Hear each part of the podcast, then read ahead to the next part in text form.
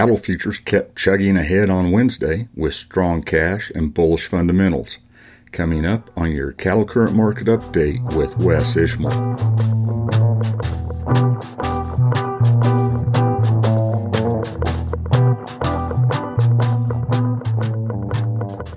Howdy doll. This is Wes Ishmael with your cattle current market update for Wednesday night and Thursday morning, the 13th of April. Cattle futures continued to gain Wednesday with prospects for record high cash fed cattle prices increasing again this week. Feeder cattle futures closed an average of $1.26 higher from 12 cents to $1.80 higher. Live cattle futures closed an average of 78 cents higher from 37 cents to $1.97 higher. Choice box beef cutout value was $3.38 higher Wednesday afternoon at $298.48 hundredweight. Select, though, was 23 cents lower at 281.81. Negotiated cash fed cattle trade ranged from limited on light demand to mostly a standstill through Wednesday afternoon, according to the Agricultural Marketing Service. Although too few to trend, there were some early live sales in the Western Corn Belt at $181 a hundredweight. Last week, live prices were 170 in the Southern Plains and 174 to 177 in Nebraska and the Western Corn Belt. Dress prices were 275 to 280 dollars. Corn futures closed mostly 1 to 3 cents lower on Wednesday. Kansas City wheat futures closed mostly 2 to 3 cents lower, and soybean futures closed mostly 3 to 9 cents lower except for nearby contracts.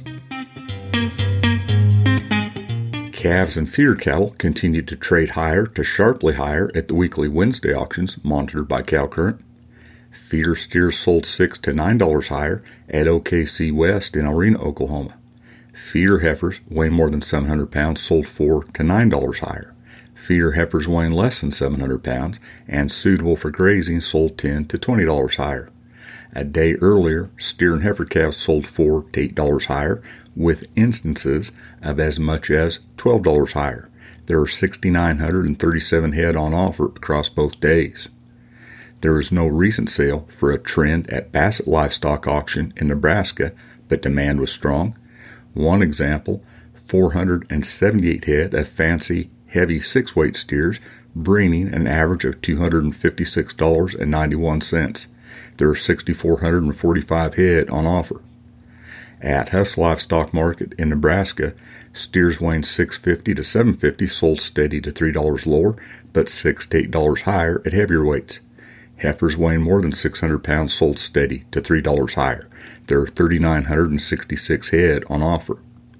At Winter Livestock in Dodge City, with 2,821 head on offer, feeder steers weighing 600 to 950 sold 8 to $9 higher.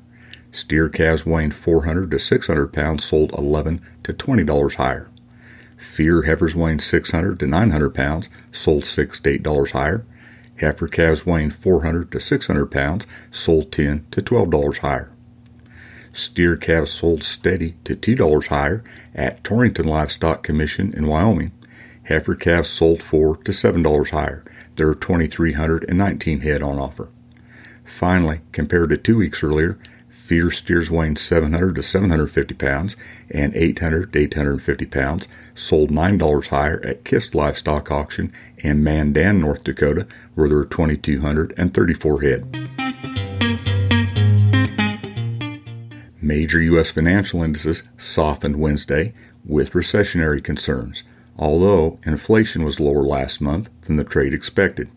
The Consumer Price Index for all urban consumers rose by 0.1% in March on a seasonally adjusted basis after increasing 0.4% in February, according to the U.S. Bureau of Labor Statistics.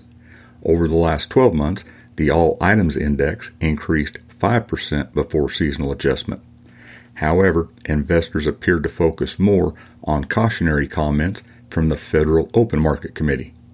According to FOMC minutes released Wednesday, given their assessment of the potential economic effects of the recent banking sector developments, the staff's projection at the time of the March meeting included a mild recession starting later this year with a recovery over the subsequent two years.